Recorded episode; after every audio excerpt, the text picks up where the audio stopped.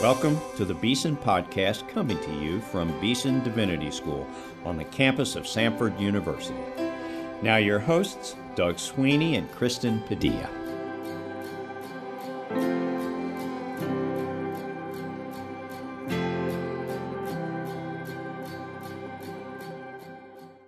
Welcome to the Beeson Podcast. I am Doug Sweeney here with my co-host Kristen Padilla. And on today's episode, we want to remember our dear brother in Jesus Christ, J.I. Packer, who went to be with the Lord on July 17. Jim was a founding member of Beeson Divinity School's advisory board and a longtime friend of our founding dean, Dr. Timothy George. Almost everyone around here has read Knowing God, Packer's primer on discipleship. Church historians like me cherish his work on the Puritans, but today we're going back to the very first sermon Dr. Packer gave at Beeson in 1989. Kristen, tell our listeners more about this wonderful man of God and what we'll hear from him today. Hello, everyone. J.I. Packer was one of the most well-known and influential evangelical leaders of our time. As Doug has already said, that many people are familiar with him through his book, Knowing God. He served for many years on the faculty of Regent College in Vancouver and as a senior editor of Christianity Today, among his many other roles. As you've also said, Doug, Jim had a long-time friendship with our school and founding dean, Timothy George. He gave our Reformation Heritage Lectures in 1994. He preached in chapel several times, including at our pastor's school. And in 2012, Beeson hosted a conference called J.I. Packer and the Evangelical Future, which a book came out of this conference. You can actually listen to the talk J.I. Packer gave at the conference on his 80th birthday on episode 69 on the Beeson Podcast. You can find that on our website. He also served on the ESV Translation Oversight Committee with two Beeson faculty members, Dr. Paul House and Dr. Frank Thielman. And over on our blog, we have several tributes to Dr. Packer written by three Beeson faculty, including one by Dr. George and one by Dr. House. I encourage you to read those blog posts. Today's sermon is called, Can You Cope with Failure?, given in 1989. His sermon is based on John 21, verses 15 through 25, which focuses on the restoration of Peter in his ministry. Dr. Packer offers a lot of encouragement for those in ministry or those discerning a call to ministry. He reminds us that we serve a God who loves us and puts us back together again each time we fail. I believe you will be encouraged just as I was when listening to his sermon. Doug? Let's listen now to J.I. Packer preach on John 21, 15 through 25. Can you cope with failure? You have welcomed me very warmly. I'd like you to know that I'm delighted to be here and to have this opportunity of seeing and fellowshipping with this new community of Samford Divinity School. It's a joy to be here today. It will be a joy to be here in August, too. Now come with me to the Word of God. John's Gospel, chapter 21. And I'm going to read from verse 15 to the end of the chapter.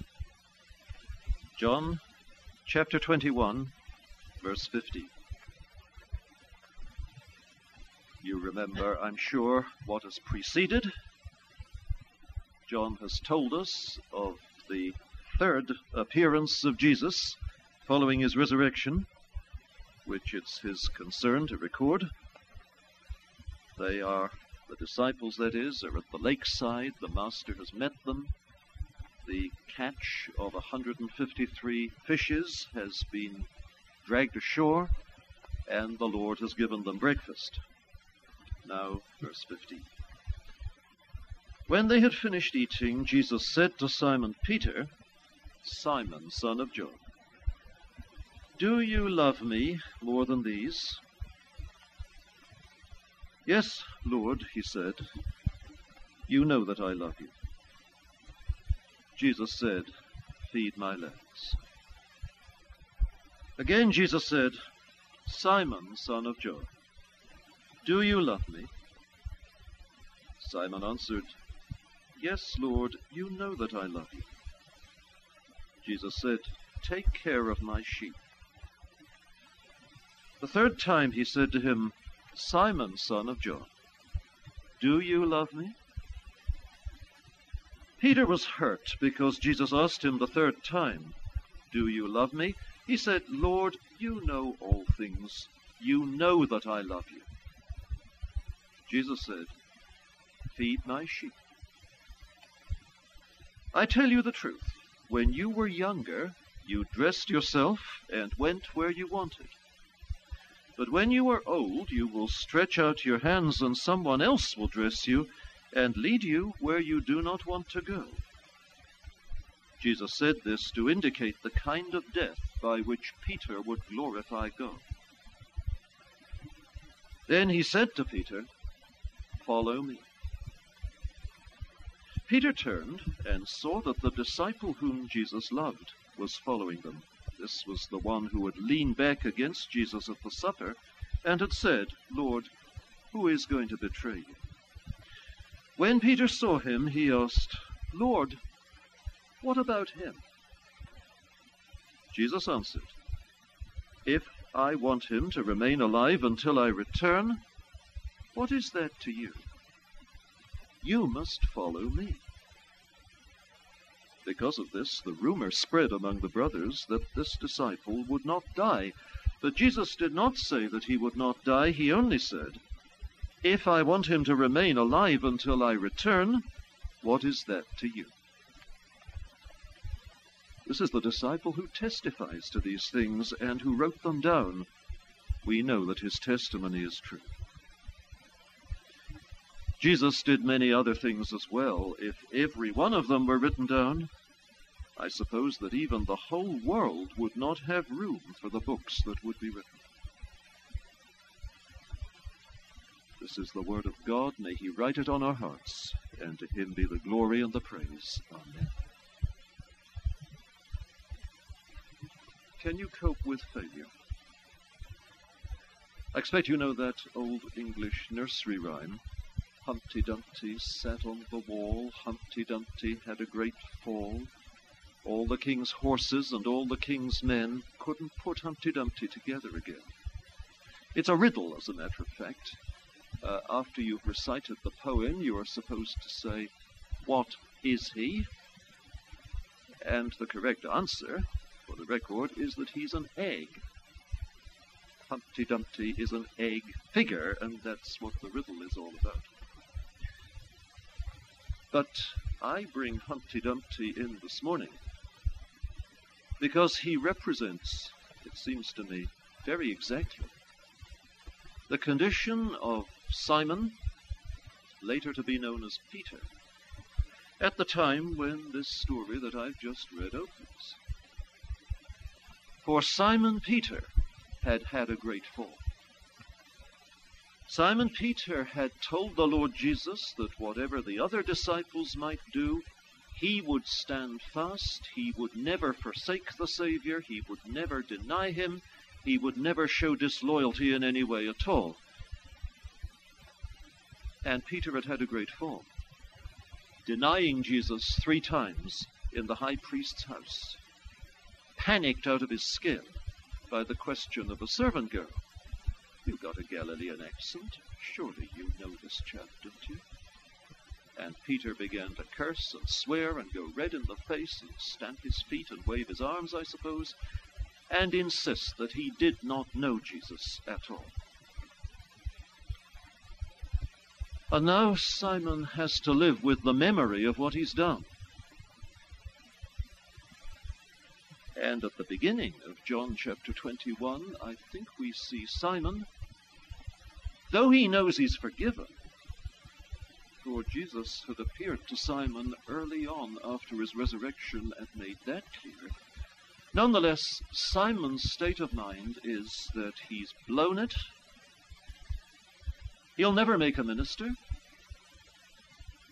He's going back to where he was before ever he met Jesus. When he says, "I'm going fishing," as he does in verse 3, He isn't telling his friends, I'm going off for a vacation, which is what you or I might have meant if we told our friends that we're going fishing.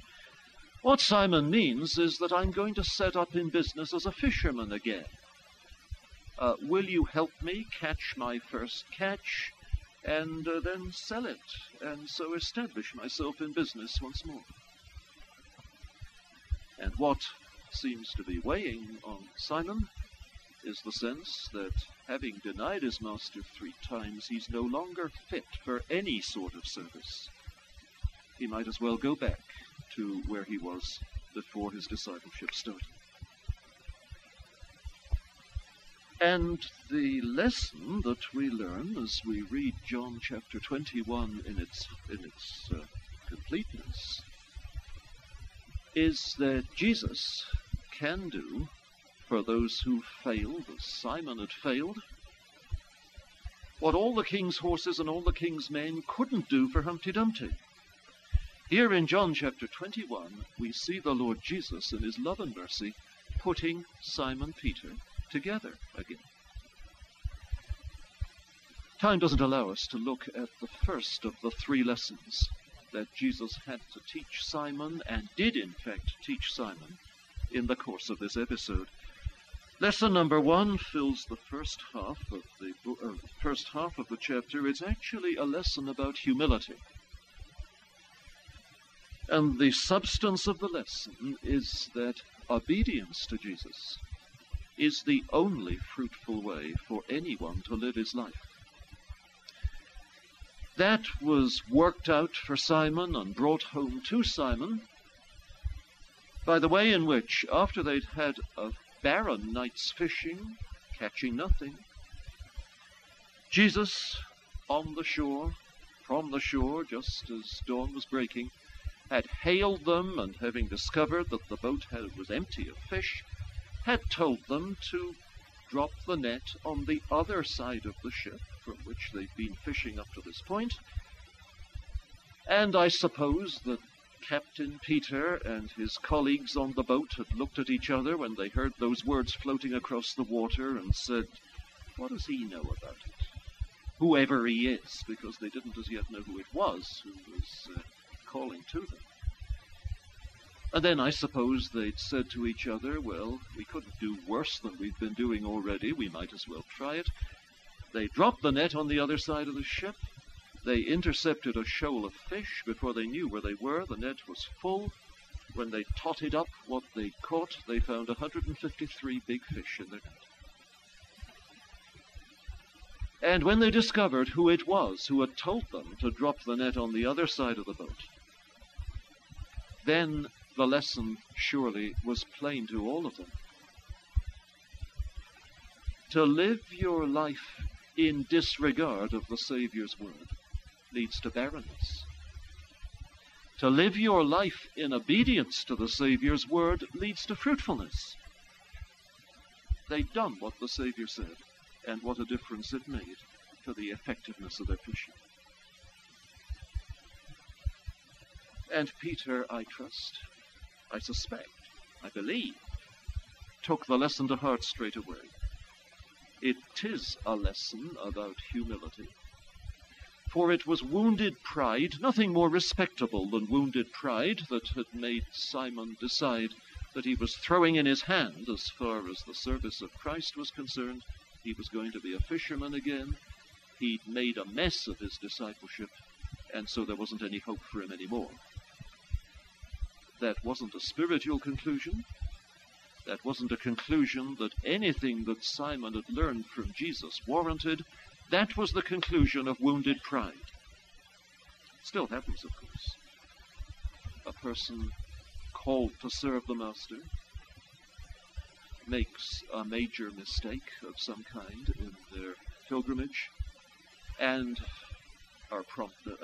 then is prompted by wounded pride to conclude, well, I can never recover from this. I'm throwing in my hand. I'm not going to go any further in the service of the Master. But Simon, I believe, learns the lesson of humility and lets the Savior overcome his wounded pride. And now he's open again to the possibility that Jesus has a future for him in ministry, despite the disaster of that threefold denial. And that's where the reading that I went through picks up. Jesus has given them breakfast. This is part of his practical graciousness. He had breakfast waiting for them when they came to land after their hard night's work. And after breakfast, Jesus takes Simon with him for a walk along the beach, one-on-one, just the two of them together. And Jesus begins to talk to Simon in a way which eventually brings home to Simon the second of the three lessons he has to learn, this time a lesson about integrity. Jesus says to Simon, "Simon, do you love me more than these?" The Greek might mean, do you love me more than these colleagues of yours? My fellow disciples love me. Or it might mean, do you love me more than you love all this business of fishing? Leave it to the commentators to argue about those two options. Either of them fits very well with the story.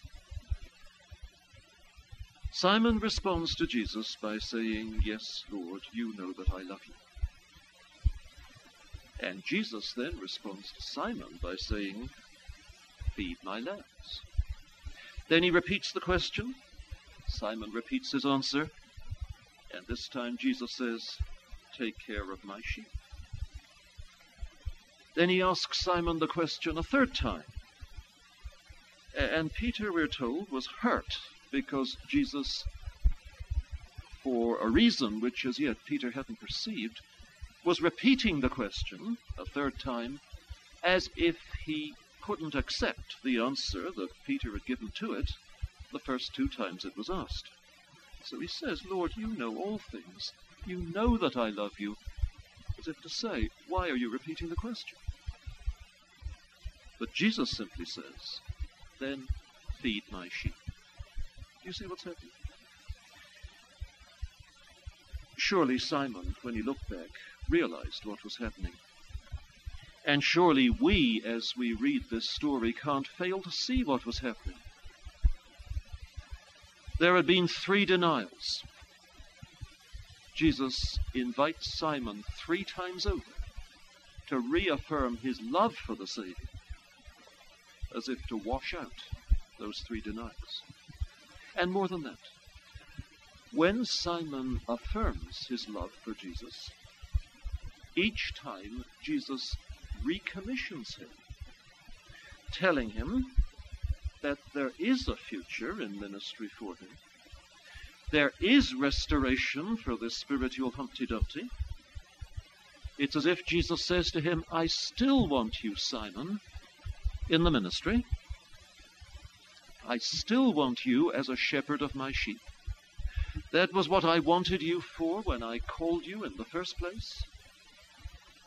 It was with reference to that role you were going to have as shepherd and guide that I gave you prophetically, the name that I did give you and told you that you would be called Cephas, Peter, the rock. None of that has changed, Peter. I recommission you herewith. Feed my sheep. Feed my lambs. Take care of my sheep." It's a word of restoration. Some expositors, of course, think that there's a further point here that has to do with the fact that Jesus' question is rendered in Greek by John with the use of the verb agapao, which expresses Christian love, and in the full sense, and Simon Peter's response is rendered in Greek by the use of the word phileo, which need only mean the natural affection of friendship and affinity, and doesn't have to mean as much as agapao means.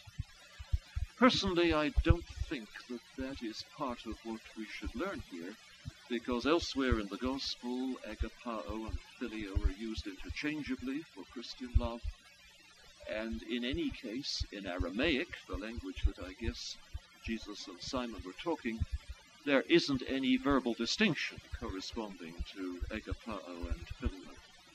So I think the variation is only stylistic, and I don't think there's a spiritual point there. No, I think that the point of the exchange is as stated. Jesus gives Simon opportunity by a threefold affirmation of love, as it were to wash out the three denials. And Jesus recommissions Simon to ministry, reassuring Simon that the original plan still stands. And now you say, where does integrity come into that lesson? It comes in at this point. Simon says to Jesus, "Lord, I love you. Lord, you know that I love you." Words. Words come easy. Jesus' response to Simon shows that words must be proved genuine by works. "If you really love me, as you say you do, Simon, show it by the way that you love others for my sake. If you really love me, Simon, as you say you do, lavish love on my sheep, my lambs. Show your love to me by the love you show to them as the shepherd." It is truly said that sheep are, of all the animals that man has ever herded, the silliest. I have a sheep farmer friend in North Wales.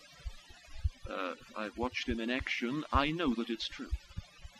He has to be out morning, noon, and often during the night, checking that his sheep are okay as they wander up and down the Welsh hills. Sheep get into all sorts of scrapes, and being stupid, they don't know how to get out of those scrapes. And the sheep farmer has to be there, exercising constant care to keep them safe. Several times we've tried to get this farmer and his wife to come over to Vancouver and see us in our new home. And when the invitation is offered for next year, they say, "Yes, we'll try and come." But as the time grows nearer, the letters come. We've almost learned to expect them. "No, we can't come this year." His wife writes the letter, and she always says, "John couldn't leave the sheep." "Prove the truth of your words about loving me," says Jesus, "by the faithfulness of your works in caring for my sheep. My sheep, they are mine. But I make you an under-shepherd, and I give you the responsibility of looking after them for me." That's the lesson in integrity which we've all of us got to learn. You have said in your prayers, you have sung in the hymns that we love to sing, professing your love for the Lord whom you're addressing. Sure, we've all of us done. Do our works of love confirm our words of love? That's the question. Simon has to face this challenge, and it is a challenge. Simon has to learn that integrity of faith means that words of love will be backed up by works of love, serving others for the Master's sake. Charity, they say, begins at home. Love for the Lord's sheep begins at home as well. To married folk, I say, how do you treat your spouse? To those of you who still live at home with your parents, I say, how do you treat your parents? And then others in your church, others to whom God has given you a close relationship with Christ. Do you love them as the Lord's sheep in a way which shows that when you tell Jesus that you love him, your words are really true? Good words must be supported by good works, or we become some kind of Christian hypocrite. God forbid that should have to be said of any of us. Well, that's the lesson about integrity, which Simon had to learn, and that's the second of the three lessons which set him on his feet in this chapter. We look at this number two. We look now at number three, whereby Jesus completes the process of putting Humpty Dumpty together again. He's taught Simon humility. You may feel, Simon, that you're useless in my service, but when I tell you to do something for me, you must be humble enough to believe that I know what I know what you can do, and I know what I want you to do, and you simply obey. That was lesson number one, the lesson about humility. Lesson number two, you tell me that you love me. Prove it, Simon. That's your challenge. I do want you in ministry. And by the way you discharge your ministry, you will show me whether you love me the way you say you do. Last time you said you loved me, Simon, it wasn't very long before you were denying. Try again, Simon. Go back to the beginning. Once more you've professed love. Now get it right this time by showing that your love is real, showing it by your faithfulness to the charge I've given you. Feed my lambs, look after my sheep, be a loving shepherd of my flock. That's the truth about integrity, as I said. And now, the third lesson. This is a lesson in simplicity. The simplicity of the single I,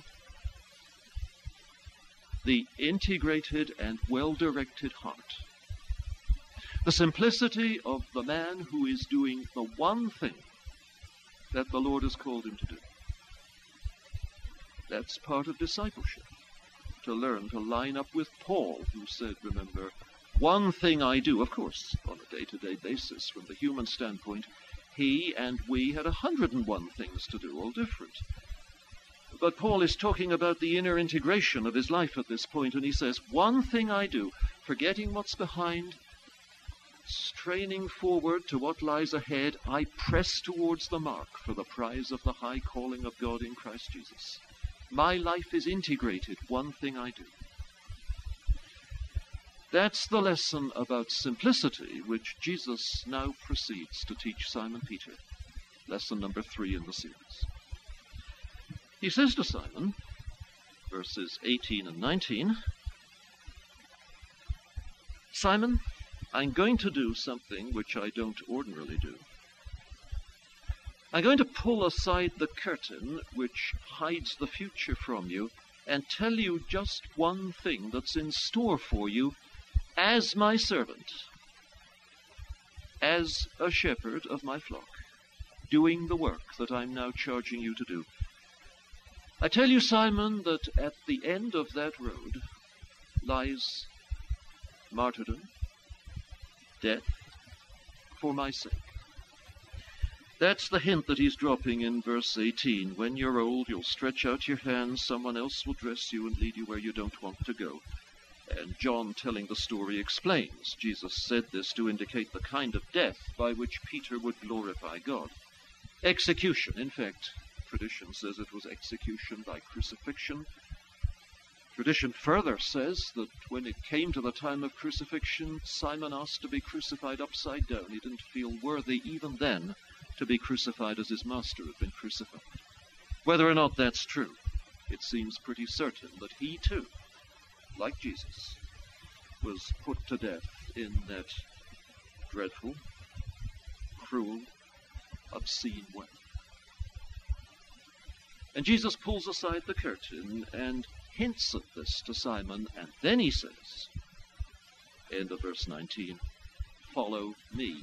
Follow me, Simon, with your eyes open.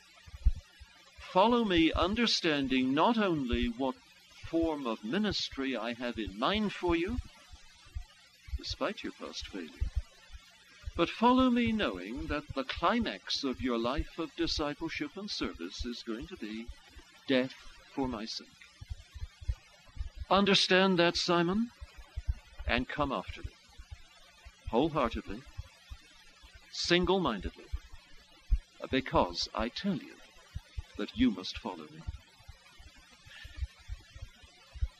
and Simon, thus challenged, almost failed the test. John tells us all about it. He was involved in it, as a matter of fact. He was walking behind Jesus and Simon as they strolled along the beach and this exchange was going on. Peter averted his eyes from the Savior's face. He didn't want to look Jesus in the face while he was thinking this one over. And swiveling his eyes, he saw that John was walking behind them. And verse 21, when Peter saw John, he asked Jesus, "Lord, what about him?" The sideways glance, brothers and sisters, can ruin our discipleship. You look sideways and you can always see another brother, another sister, to whom the Lord seems to be giving an easy time. And you, as you walk with Christ, are very conscious that you're being given a hard time. And it's the easiest thing in the world to focus on the apparently easy time that the other person is having and to complain to the Lord, "Lord, why do you make it hard for me and easy for him or for her?" And you become angry, and you become jealous, and your heart is divided, and your discipleship is spoiled. Jesus, in gracious wisdom, declines to answer the question about John. Jesus says to Simon, "If I want him to remain alive until I return, even, so that he won't see death in any shape or form, well, what business would that be of yours?" That's his point. "What is that to you?" he says. "You are to follow me.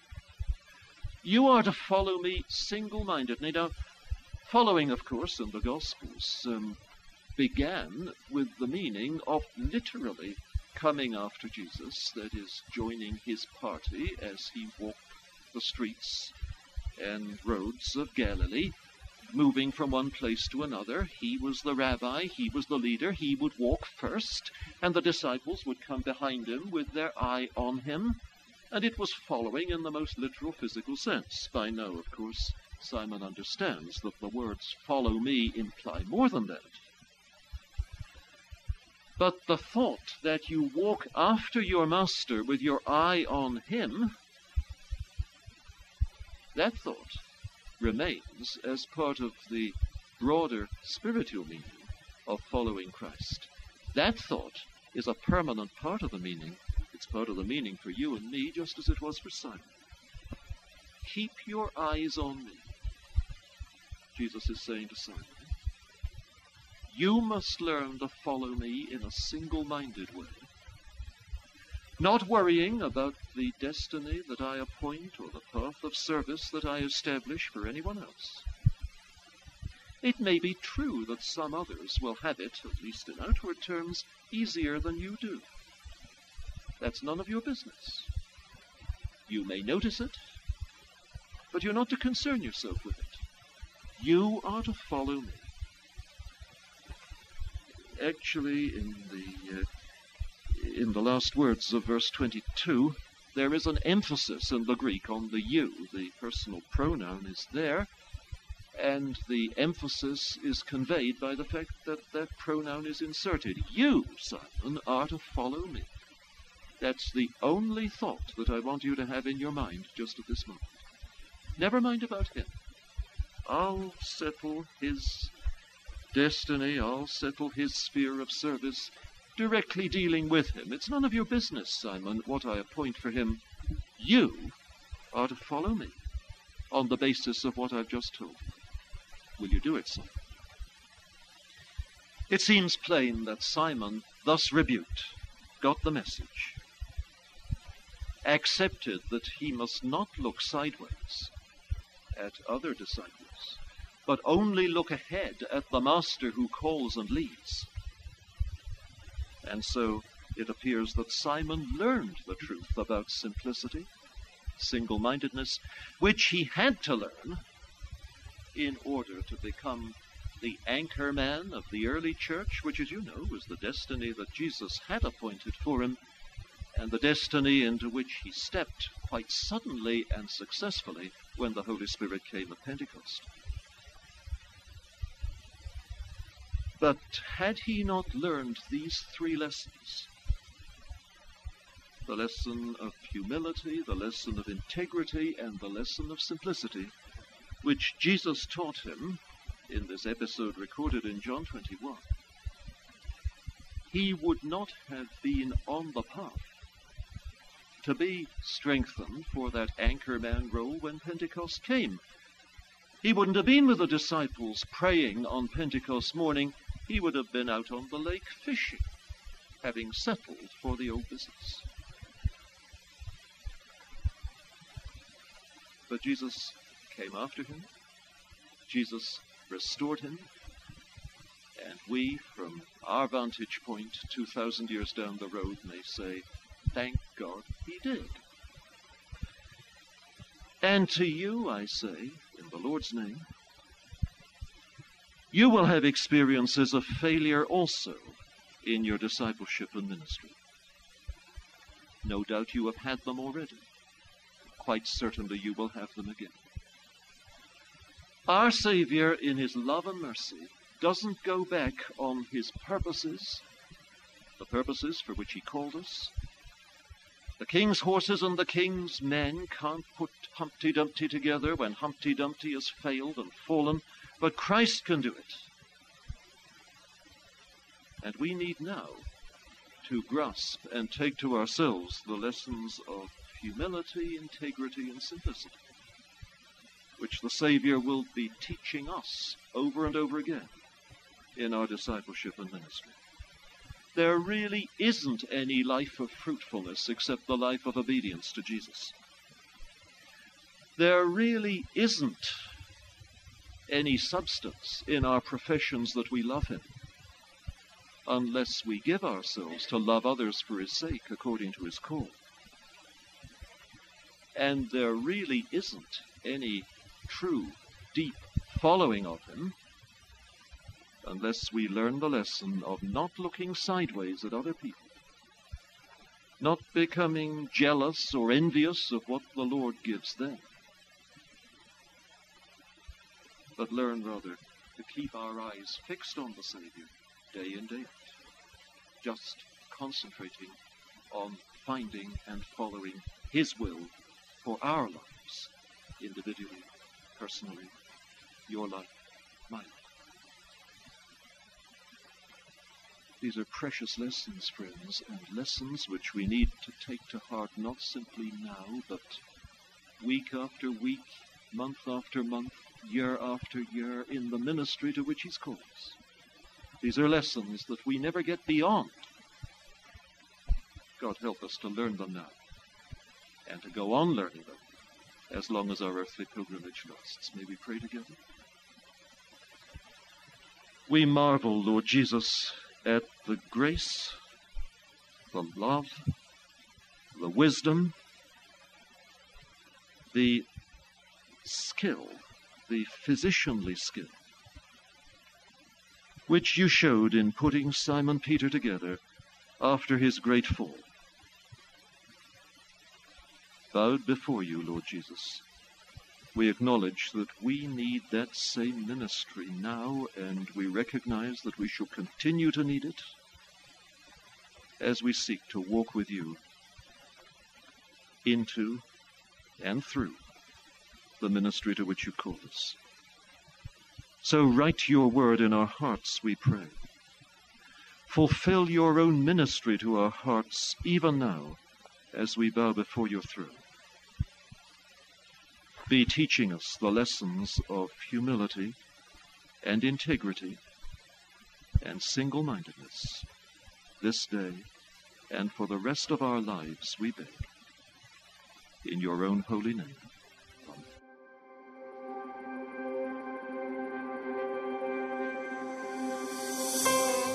You've been listening to the Beeson Podcast. Our theme music is written and performed by Advent Birmingham of the Cathedral Church of the Advent in Birmingham, Alabama.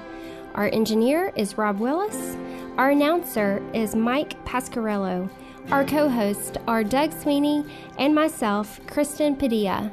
Please subscribe to the Beeson Podcast at beesondivinity.com/podcast or on iTunes.